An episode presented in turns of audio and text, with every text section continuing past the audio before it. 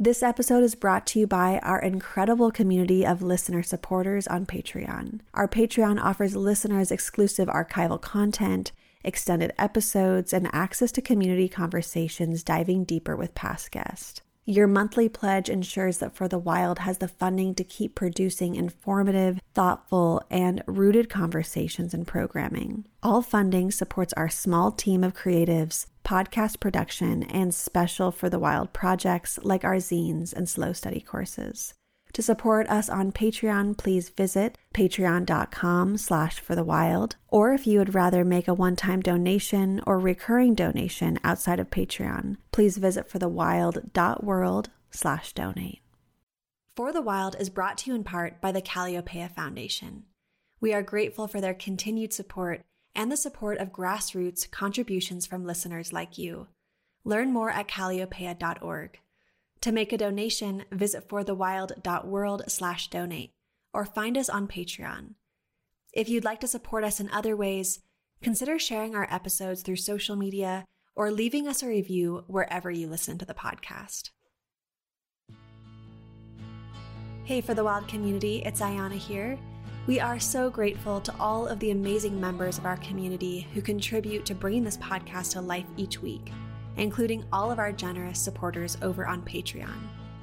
To keep For the Wild freely accessible to all, long term we're exploring how we can fund the podcast without resigning ourselves to overly commercializing our airtime in order to sustain production. To continue to bring listeners weekly content like this, we're extending an invitation to anyone who is able to stand with us in this work. We're dreaming into a goal of raising $5,000 per month over on Patreon. If you value this podcast and the great visionaries who have been featured on this platform, we invite you to join us on Patreon. We're so grateful for the generous sponsorships we've received, but we cannot produce the podcast on their generosity alone. We need listener support to stay running and commercial free. Join us at patreon.com slash for the wild.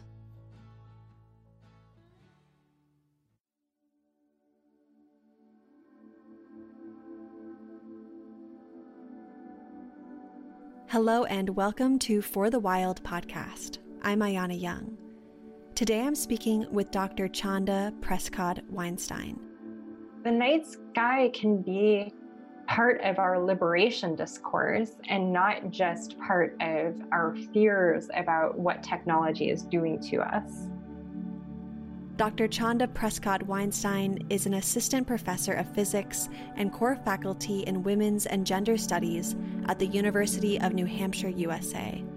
Her work on particle physics and cosmology focuses especially on the dark matter problem, and she is a topical convener for the 2021 Snowmass Particle Physics Community Planning Process. In addition, Dr. Prescod Weinstein is a Black feminist theorist of science, technology, and society studies, and she is an executive committee member of the American Physical Society Forum on the History of Physics. She is the recipient of the APS 2021 Edward A. Bouchet Award for contributions to particle cosmology research and co founding Particles for Justice. Dr. Prescod Weinstein's book, the Disordered Cosmos A Journey into Dark Matter, Space Time, and Dreams Deferred will be published in the US and Canada on March 9th, 2021. Thank you so much for joining us today to speak to a topic that we have yet to cover on For the Wild. So I am really excited. Thank you for having me on. I'm excited. As big as a question as this is, I'd like to begin by situating listeners in the disorder of the universe. So, to start us off, I wonder if you can share how physics or cosmology can help give us some perspective as we think about our relationship with the timescale of the universe. I think one of the kind of intersections of cosmology and philosophy, maybe, is to think about not just what was our history. So, you're kind of starting with the inflationary era, which is 10 to the minus 43 seconds after whatever started our bubble of space time. Sometimes we call this the Big Bang, but we're not really sure what happened. So that's a period when space time expanded really rapidly. And um, so space time grew very quickly. And it happened in less than a second. So it's a very short time frame, very dramatic change to the universe. Then in the time since then, space time has just been expanding. So that's all of our that's our past, that's our history. One of the questions that we can ask is also what will be the future of space time? So that's not something that I have personally done a lot of research on. I definitely point people to Katie Mack's The End of Everything if they're interested in these kinds of questions. But it is really a very different time scale that as I mentioned, the inflationary era happened during a very short fraction of a second. And then, since then, there have been something like around 14 billion years.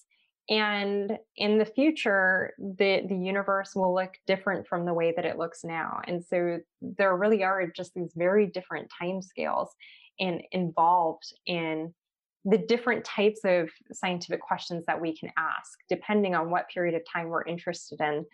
That um, you have to concern yourself with very, very short time scales or extremely long ones. And when you say the universe would look very different or will look very different. What does that mean if you could describe that a bit for us?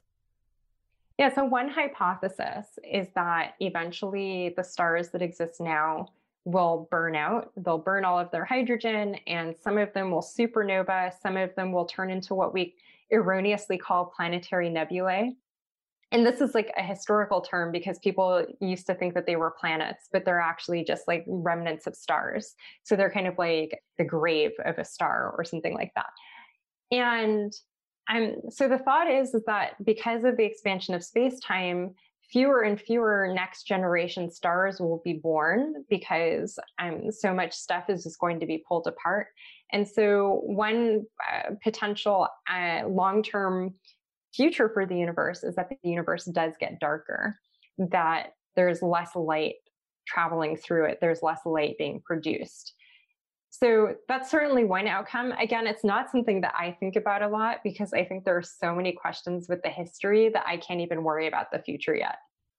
Yeah, what initially drew me to your work was your focus on early universe cosmology. So I'm wondering if you could share a bit about your focus here and what we know about the potential beginning of the universe and how theoretical cosmology is really a form of storytelling. Yeah, I like to think of what I do as storytelling using math. So I think there are a lot of different ways to tell stories about the universe, and they do different things for us. So I subscribe to the Sylvia Wynter school of thought that we are a biocultural species where storytelling is embedded in who we are as a species. And so the different types of storytelling that we do, I think, do different things. And, you know, I am not of the school of scientists who thinks that one particular form of storytelling is superior to the others. As a Jew, I think that the storytelling we do in my synagogue is actually really important for helping me think about my values. And I actually think that you know the mathematical stories we tell don't necessarily help us think about our values and actually sometimes when we try and do that mathematical storytelling without thinking about values it gets us into trouble so i think one of the things that's really like tantalizing about doing theoretical cosmology is that we can use all of this physics that we've basically developed just from looking at the night sky and just from doing experiments here on earth and we can actually put together a coherent story that is um, self-consistent with all of the observations that we see that gives us the story from again 10 to the minus 43 seconds so you know a decimal point with over 40 zeros after it that we can tell a story from that point in time to the point where we are now and there are certainly holes in it but actually we have a pretty good coherent story that has relatively speaking very few holes in it hmm. Before we delve into the disordered cosmos and the fusion of work you unfurl, I'd like to sort of introduce listeners to this fusion through your thought around dark matter. I understand that things like galaxies, stars, planets, humans, and trees make up about 5% of the matter in our universe, whereas 85% of matter in the universe is considered intangible dark matter. So, can you share what the fascination is with dark matter for listeners who are newer to astrophysics, before we get into the terminology? Why is dark matter fascinating to us? I I think probably I answer this question like very differently from someone who doesn't actually do research in the field, right? But for me, it's, it's such an incredible thing that actually the universe is mostly stuff that we can't see. So we're used to thinking of the universe in terms of what we can see. And really, this whole paradigm that most of the matter in the universe is transparent to light, that light seems to go right through it. So we call it dark matter for, for reasons that you say we'll discuss in a moment. But it's incredible that actually the universe is mostly what we can't see, not mostly what we can see. It's a complete reversal, I think, of our entire intuition about what's going on when we look at the sky. Yeah, that brings up so much about what we can and can't see and the power or belief that we put into what you know both of those uh, or or that binary. And um, in the disorder cosmos you examine the naming of dark matter and how it is often incorrectly framed as something foreboding and unknown when in fact this matter is vital to all that exists. So can you share why the term dark matter is a misnomer and how this example can serve as a primer to some of the larger work you're interrogating when it comes to the colonial legacy of really all academic fields. So as I as I just mentioned, light goes through it. So it's not dark. It doesn't ab- absorb light the way that objects that have a dark color tend to and you know it, it's simply really the absence of anything impeding light in some sense. So if i were to have like a bunch of dark matter in my hands if it was possible to put dark matter in my hands i would feel like weighed down. Like it would feel like i was holding something that had some weight associated with it because it has mass but I would still be able to see my hands because light would go through the dark matter. It would bounce off my hands into my eyes, just the way that it would if the dark matter wasn't there. Maybe the dark matter would disturb the light a little bit, but what we know so far about dark matter is that for the most part, it doesn't have interactions with light. If it does have interactions with light, they're very minimal. So when we're thinking about why is dark matter called dark matter, I want people to really unpack what is the history of the context in which this term arose and, and what were the associations that people in that time period had with dark, in particular in Europe. How is the word dark being used and circulated socially? And sort of the larger point here is that um, all of these questions of how we name things are always social questions. They're not being handed down to us on a mount, uh, on a tablet from um, you know, some higher being or something like that. These are decisions being made by people, and their cultural context informs what seems normal to them. Mm-hmm. That is such a good point. really important for us to interrogate where language comes from and how that shapes the way we understand things. Yeah, I studied theology in undergrad and just learning about the context behind so much of the Bible, for instance, was really uh, eye opening. And um, so I, I can see how the time in which this was created influenced how it's been replicated in academia over this time. And um, yeah, in the past couple years, there's been a huge effort by both private companies and the government to begin developing plans and technology to colonize space as a new frontier. Instead of extending dominion across oceans, many are now looking to reach above. And in terms of colonial processes, I think back to previous conversations I've had where Indigenous folks are acutely aware of what the future implications are of colonial processes, how the water is poisoned, the land degraded, etc. But it doesn't matter at all to those who are doing the colonizing, even though they too will be impacted. You also write about this potential reality in terms of space colonization. And so I wonder if I could ask you how you're thinking about future preclusions in terms of the universe. You know, I'm always a little bit worried about us humans deciding to go off and do something that we still don't do well, but doing it in a new location. And, you know, it, it's a little bit like putting someone on the freeway when they're still not comfortable driving on the street. and I definitely think that we as a species still haven't really figured out how to be cool and like literally cool with planet Earth. And so I have genuine concerns about the push to go beyond Earth and start thinking about settlements.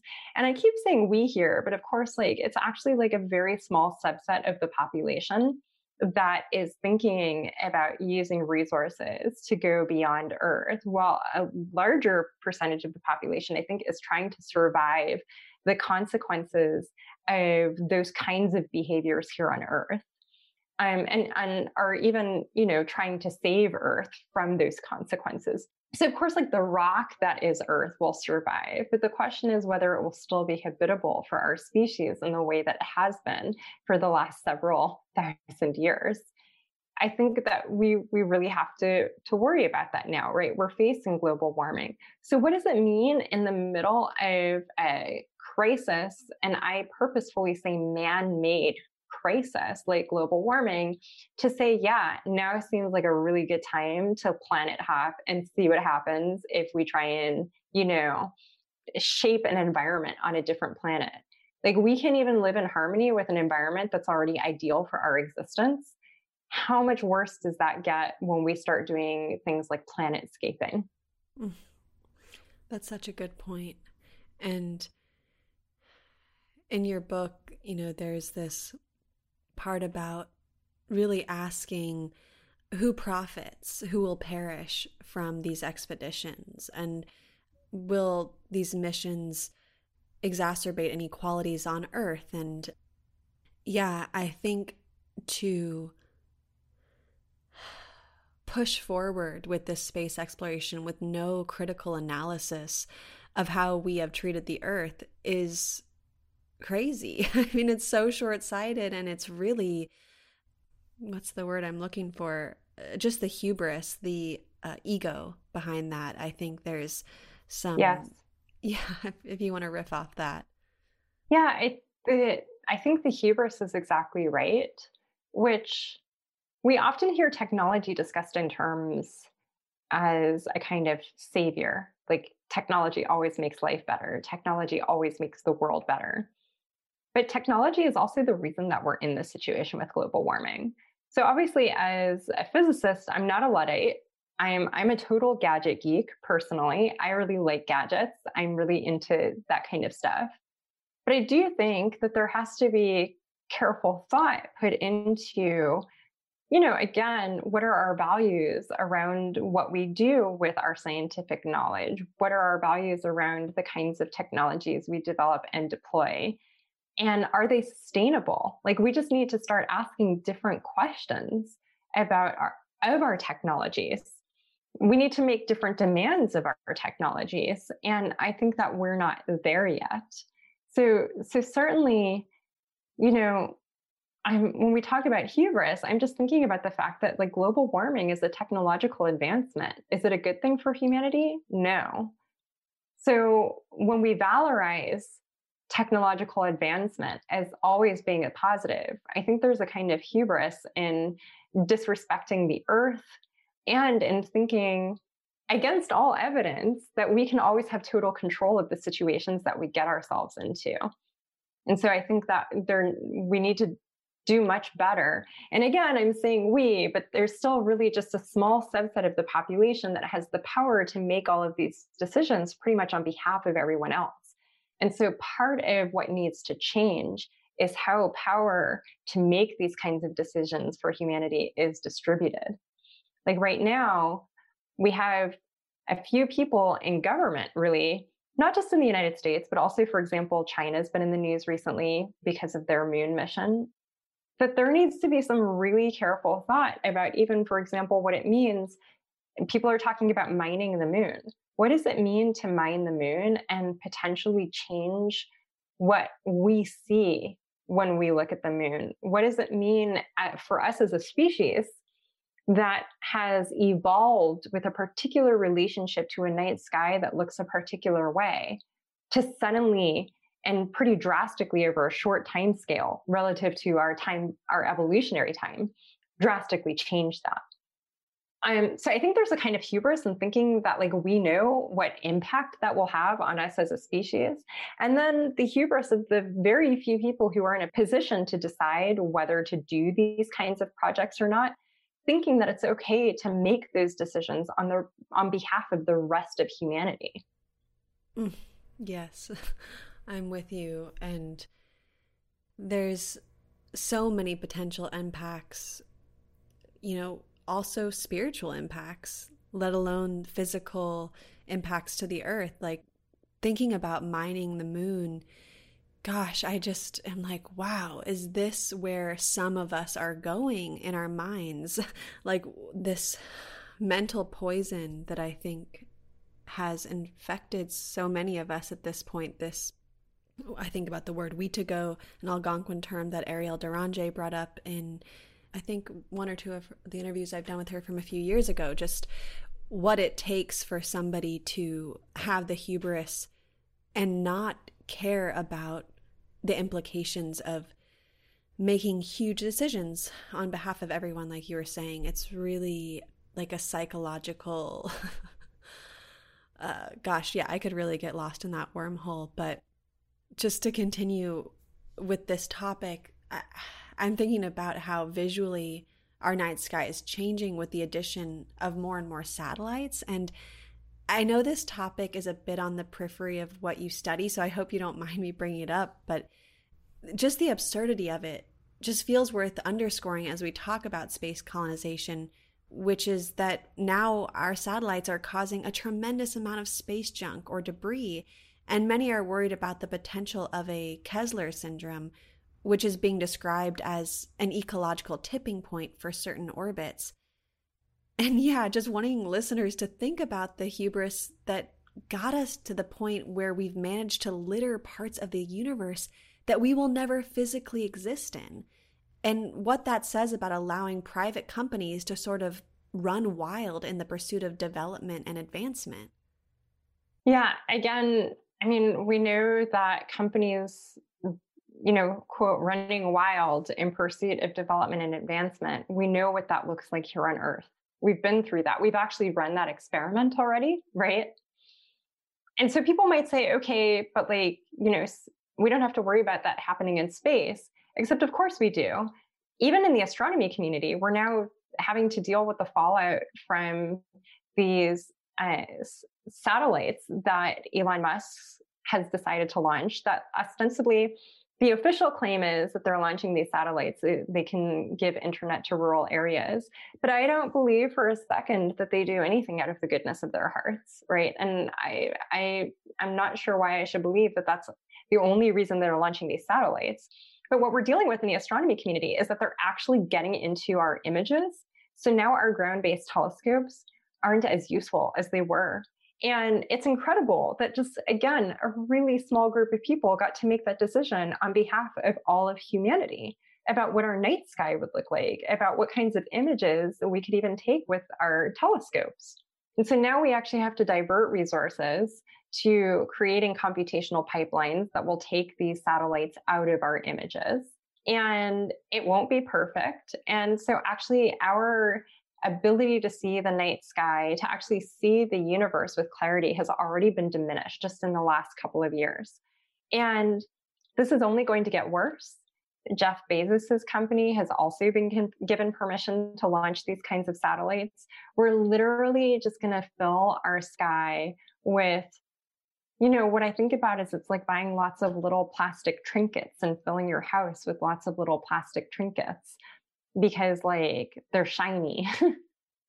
and like, you know, we feel like they do something for us, but we don't ask what it does to us or certainly the people who are doing this don't seem to care about what it does to the rest of us that they're doing this. I feel there isn't good enough government regulation around this.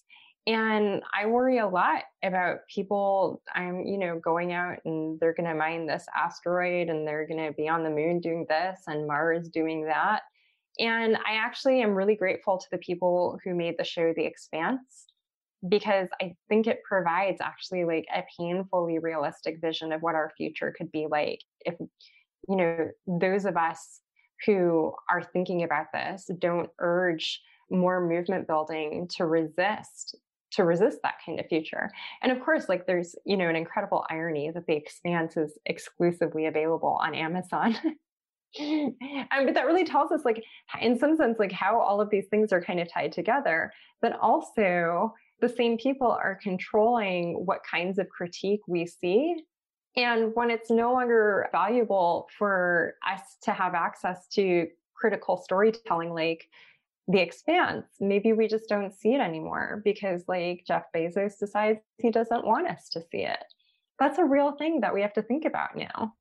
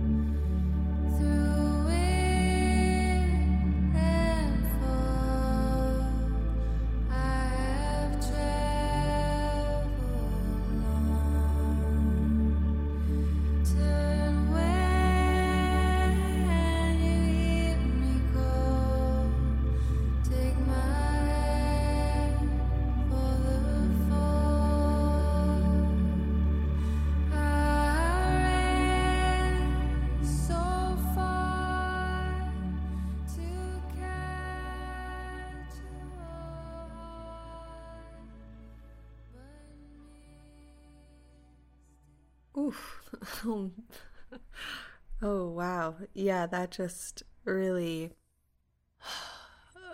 It's scary. Yeah. yeah. Yeah.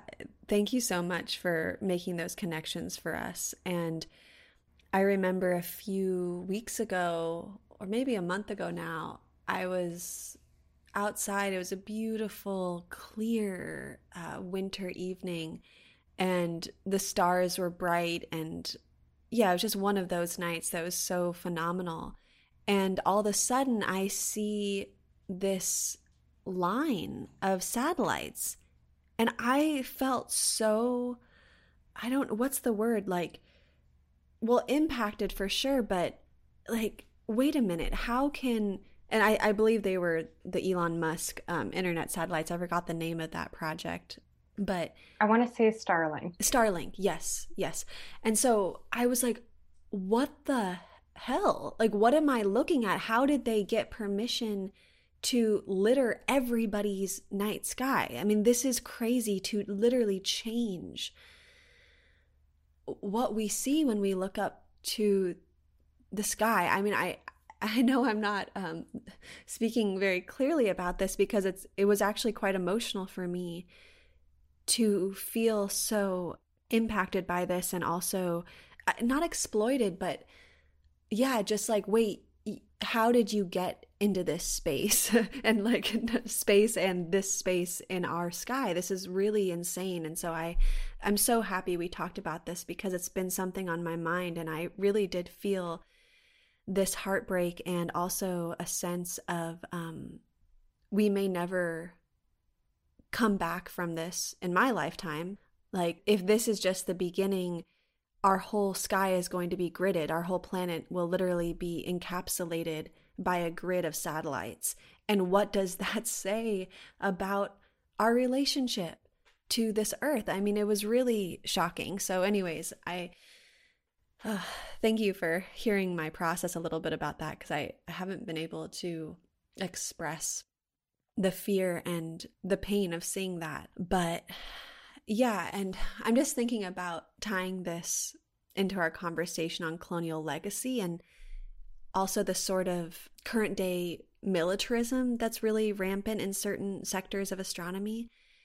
And in the disordered cosmos, you speak about this history and how astronomy has been funded throughout the ages. You know, in the 18th century, it was proposed as a tool that would make the slave trade and global economy more efficient. And so now I'm wondering if you could share a bit about the sort of underbelly of it in terms of the military industrial complex. Yeah, I mean, I feel like people people can like read sort of my critiques of science and think like walk away thinking that I just like really hate science and and all of that. But I am still actually like a science. Most of my day job is, you know, I spend the day doing science. Like when we're done with this recording, I will go back to doing scientific work. I think my call is really for us to be more honest about how science has been used. And I think that, you know, just tying this into the way that you felt and having your experience of the night sky disrupted by these artificial objects that, you know, again, just a few people got to make the decision to launch into the sky on behalf of everyone else. That there have been incidents like that throughout history where a few people have decided to use our scientific knowledge to negatively impact other people's experiences and to decide, you know what, actually, it's okay for me to negatively impact your experience because I'm profiting from it. Right. We can't change that habit if we won't talk about the fact that it exists. We can't change the fact that this is a tendency of the scientific community unless we talk about the fact that it's a tendency of the scientific community. So you can't address a problem if you won't admit that there is one. And that's really what I'm calling people's attention to is that we need to pay attention to the way that slavery and science were sometimes entangled with one another. The way that science benefited from slavery on expeditions, the way that it was used, like astronomical knowledge was used to make ships more efficient in, um, you know, taking kidnapped people to enslavement and then taking the goods that they were that enslaved people were forced to produce back to Europe and, and distributing them. And similarly, to be honest about the way that astronomy has benefited from American colonialism in Hawaii for over a hundred years now, the colonialism has been there. And that for really like over at this point i guess like uh, 60 years or so that uh, professional astronomers have been capitalizing on that by building on hawaiian land. We have no way of knowing if the hawaiian ruling family would have been okay with the kind of building that has happened on mauna kea some astronomers like to argue that that would have been fine because one time the king allowed an, a telescope that was easy to carry away to be placed up there. But it's very different. You know, your telescope, it's very different if I take a telescope in my backyard versus if I decide to build an observatory in my backyard, right? Like one, I don't need the city's permission to do, and the other, I do need the city's permission to do. They're fundamentally different phenomena. And we can't really confront what that says about the history of the scientific community if we won't talk about it. Mm-hmm. Absolutely. Hmm. In Disordered Cosmos, you explore the future reality that science doesn't have to be inherently colonial or in the interest of commodification and imperialism. And I'd like to delve into this a little bit deeper because I know a lot of folks have argued that science is fundamentally colonial, and what it does is colonize those who enter into the field. But I think there is beauty and importance in us knowing the world around us. And for many, that does come in the form of academic pursuit and understanding. And, and so the call to reclaim this space and thought is so vital. So I'm wondering what do alternative ways of being in science look like? And how is this also really a conversation about reclaiming heritage and forms of literacy that have been negated? The word science has so many different meanings, right? Sometimes when we say science, we mean the scientific community. Sometimes we're referring to a collection of facts that are widely accepted by people who are members of that professional community. Sometimes we're talking about specific techniques. So I think that there are things in there that should be, I don't know if salvaged is the right word, but certainly I am a fan of empiricism. I think it can help us, as I said earlier, it can help us tell stories about the universe. I think, you know, as I said, we're we're a storytelling species, right?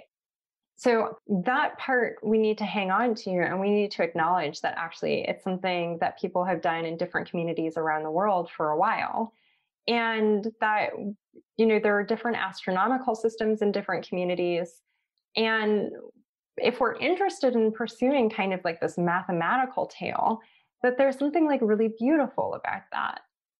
But then we have to really rethink like what are the conditions in which we do these things? Why does particle physics or cosmology receive funding? Where does the funding come from? Like who are we dependent on? Increasingly we're dependent on private foundations. And while I've had, I've received money from a private foundation and I've had like a really great relationship with the folks at that foundation, at the end of the day, I, I truly think that this should be a public mission and that the, the funding should come from from the public, from uh, shared resources where the community has made the decision together that this is something that we value and we want to send people off to think about these questions and bring back their findings. So I don't think that there is a simple conversation to be had here where science is all good or science is all bad. I think science is a social phenomenon and it's made up of people. And what science ends up doing reflects who we are and what we end up doing. So the conversation we have to have is about what are our values around using science? What are our values as scientists? And how are we going to enact those in our lives? And what impact do they have on other people? Absolutely. And also, there is something that, you know, I was thinking about with this scientific endeavor and reclaiming curiosity.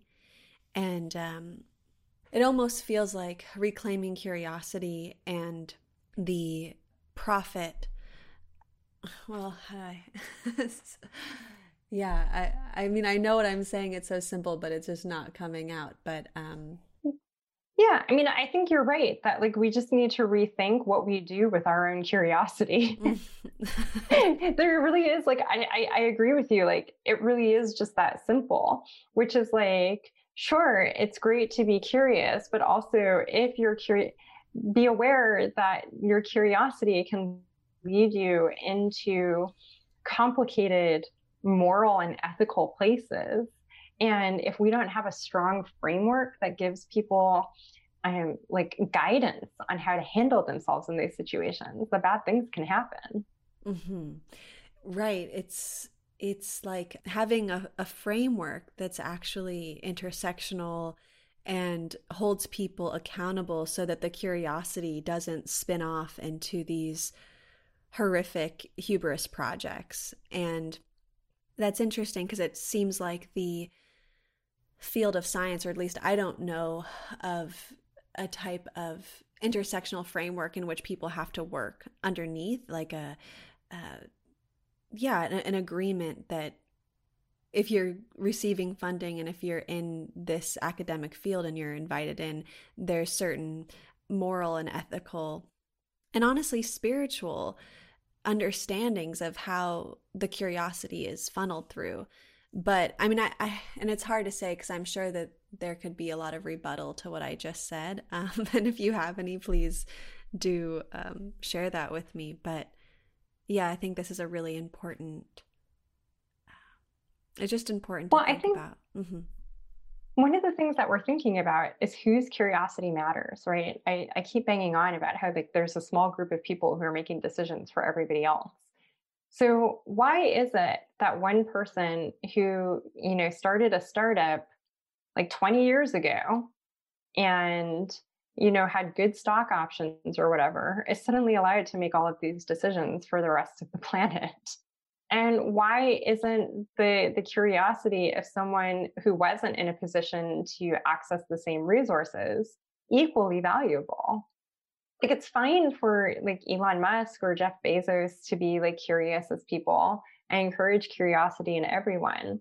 What becomes problematic is when some people have more power to pursue that curiosity and exercise control over other people's curiosity in, in a completely like undemocratic way. Yeah, and I'm just thinking about the word curiosity and imagination. And so much of what we talk about on the podcast is being able to imagine another world, being able to imagine uh, a culture beyond capitalism, for instance. And if the people who are actually funded and supported are curious about extraction, then that's what we're going to get because the folks who are really pushing the imagination towards a more equitable world, like that isn't what's being uplifted and supported by the dominant culture. And so we can really see how things unfold and whose curiosity gets supported versus not and why that is. And at the end of your book, you speak about the politics of suffering and the way that feeds into a lack of imagination. And these topics of radical imagination, joy, and just a simple call to revere our humanity are still as sentient as ever. So, can you speak a bit to the reality that we have everything to gain when we release white supremacy and start to inhabit mental, spiritual, and emotional states that have been historically disavowed in the Western educational setting? I mean, I guess I, I would say I agree with you that we have everything to gain when we relinquish the social boundaries and, and power relations that are set up to disempower some in favor of empowering others. And I do think that there will be some people who will experience it as a loss because if you have too much power relative to other people, then some of that power is going to be taken away from you. Um, my hope is that there that people will be able to appreciate that that means that other people can live better and that there is less suffering and that that's important whether or not it feels like a personal gain or not that actually we need to move away from everything needing to feel like a personal gain in order to be important right so I, I definitely think that that's one element of this and then I, I i i agree that people need to feel fortified in their own cultural context and we need to get away from narratives that tell us that western society is the most valuable society. And when i say western society of course there are lots of people in western society who aren't white but western society is really kind of a proxy for like socially dominated by people who can exist comfortably in the tent of whiteness or people who can exist in the tent of whiteness in some way right? Um that there's something really damaging about telling people that their ancestors weren't enough. And I, the, the logical conclusion of it is kind of horrifying, which is that you do occasionally run into people walking around saying, well, I'm, you know, it's good that my ancestors were enslaved because otherwise I would be backwards, right? Like that's kind of, that's always the implication, whether people are comfortable with articulating that or not, which is that colonialism was necessary to civilize us. And so I think if we can get out of this mental um, framing of things as uh, we need to we needed to be civilized that our ancestors needed to be civilized that we can actually really start to learn more about ourselves as a species and learn more about our world and how to live um, cooperatively with the ecosystems that we find ourselves in. One thing that I found really compelling is I was learning from Kanaka Maoli, um, Native Hawaiians, eh, during their struggle, um, during the height of their struggle around um, Mauna Kea and the 30 meter telescope a few years ago was the cultural context for them um, is that the land is like the, a family member. And I just keep thinking over and over again what if this was a value that had shaped um, people's reaction to what we now call industrialization? What if it had been a key piece that the land has to be treated like a family member, that it has to be treated like it is living and breathing and requires respect? Would we be in the same global warming mess? I think the answer is no. And that really raises questions about our understandings um, of technology in a Western context, which is that, like, actually, maybe um, I, Western technologists don't actually know how to use the technology in a sustainable way. And that's a scientific fault in some sense. It's almost like you don't know how to turn it on in a way that optimizes it. Because mm. I'm not sure destroying the earth is optimizing.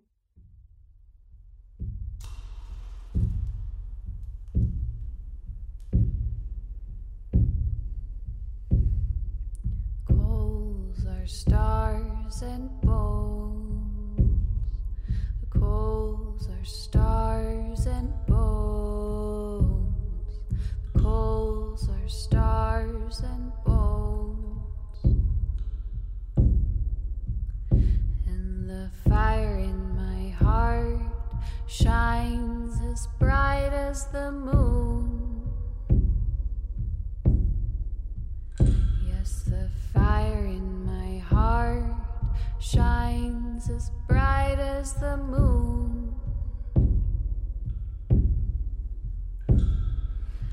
Coals are stars and bones. The coals are stars and bones. The coals are stars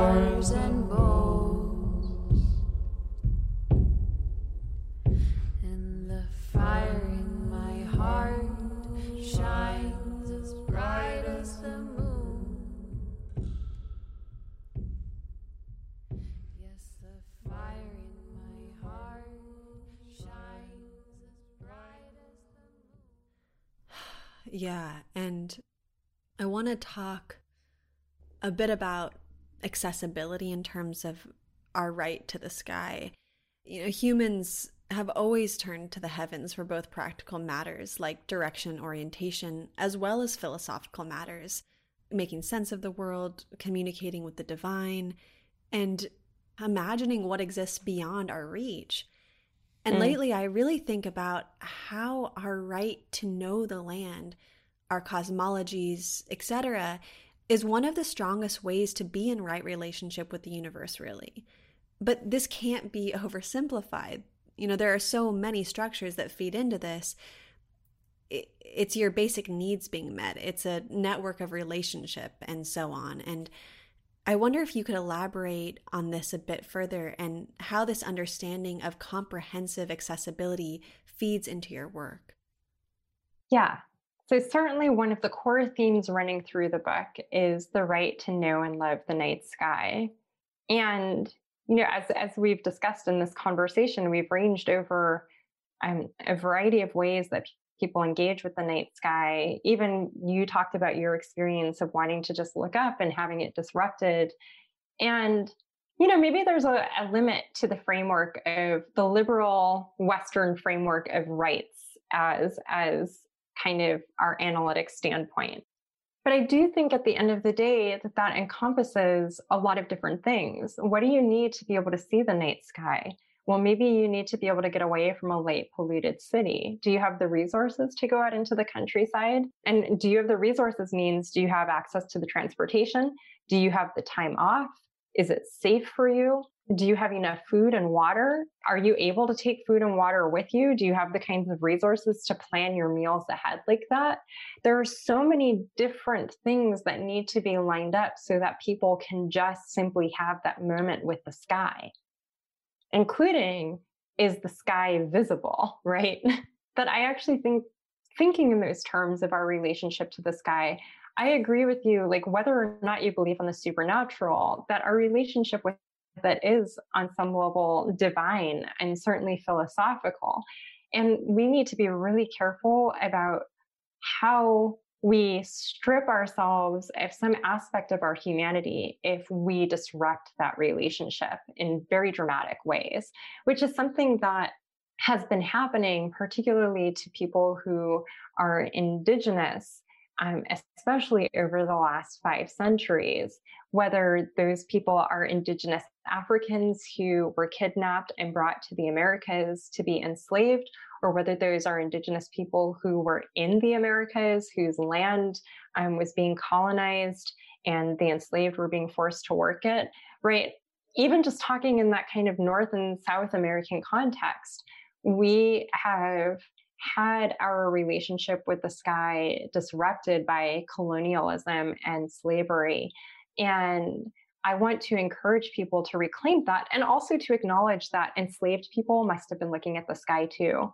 And we know that they were because some of them reported using the North Star to get themselves to freedom. It's widely believed that Harriet Tubman was one of those people and that she potentially used that to both liberate herself and as an Underground Railroad conductor to go back and liberate others. So the night sky can be part of our liberation discourse and not just part of our fears about what technology is doing to us. Hmm. Wow. That was so beautiful and relieving to hear. Yeah, it makes me think about what we were talking about at the beginning of the conversation how theoretical cosmology is really a form of storytelling. And I'm wondering if there's any stories that come to mind for you i don't know that that represent maybe a liberatory path or i don't know just something that you'd like to share about connecting the storytelling element i guess i will just say that for me seeing the milky way like the full milky way from chile in the atacama desert which I know has its own history of complexity with the, the colonial government and um, what has happened with the Atacameño people there. It was a magical moment. I really like, I'm not a supernatural believer. I don't believe in magic, but it felt like a magical moment. And it was also in that moment that I realized that I had been denied that experience because of the resources I had access to, because of the way that light pollution has shaped our environments here in the United States. And I think that it just made me really think deeply about like what is it I want for other members of the black community? What do I want for black children? And I want for black children to have that sky. Because so Chile's in the southern hemisphere, and so the sky is a little bit different than what I expect my ancestors in Africa looked at in the northern hemisphere. But my ancestors saw a sky like that, and I realized that I had never understood what the world looked like to them, that I had never thought about what the world looked like to them. I'd never thought about the fact that there's no way you could see a sky like that and not think about it. Whereas growing up in Los Angeles, you can see the sky and be like, okay, it's not very impressive. It has a moon. Maybe Venus is hanging around. Maybe you can see like one or two stars, right? But you're not really being like, whoa, that must have really shaped the way people saw everything in their world. But when you see the Milky Way for the first time, you realize that this has shaped so many people's lives for so many generations behind you, and that we are just woefully disconnected from that experience. And I think part of reclaiming ourselves away from the damage that enslavement has done to us is to have that experience of seeing what our ancestors saw. That was so beautiful. And Chanda, as we come to a close, I want to linger on what you just brought up a little bit longer and in the disordered cosmos, it begins and ends with the question of freedom and where we're going. And you point out that cosmology in itself requires multi generational patience. And I think our conversation has alluded to this multi generation patience in many forms and genealogies. But I'd like to end by asking you, as you dream into the future, what does this course of thought, like in terms of scientific thought, physics or even universal literacy look like? I mean, I, I want us to think again about what resources do people need to get to the point of being able to see a sky like that? So, what healthcare do people need? What wages for housework do poor moms need? What schooling free of racist, patriarchal violence do do children need? What do we need to create the conditions where people feel liberated from the everyday concerns that tend to take up space unnecessarily from them, worrying about where their medication is going to come from, where their food is going to come from, whether they're going to remain housed. All of these things feed into giving people the conditions where they can just look up at the night sky and enjoy themselves, enjoy it. Mm-hmm. Well, thank you for stating that dream. And I think a lot of people are holding that as well. And yeah, thank you so much for such a expansive conversation. And if there's anything that you would like to mention before we close, if there's anything that, um, any topics we weren't able to cover, I really love hearing you speak and uh, just thinking about all the things that we've been talking about. No, I think that was a great conversation. And thank you so much for having me on the show.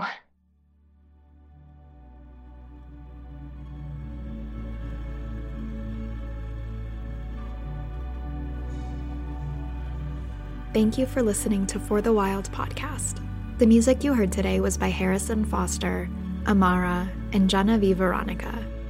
For the Wild is created by Ayana Young, Erica Ekrem, Francesca Glassbell, and Melanie Younger.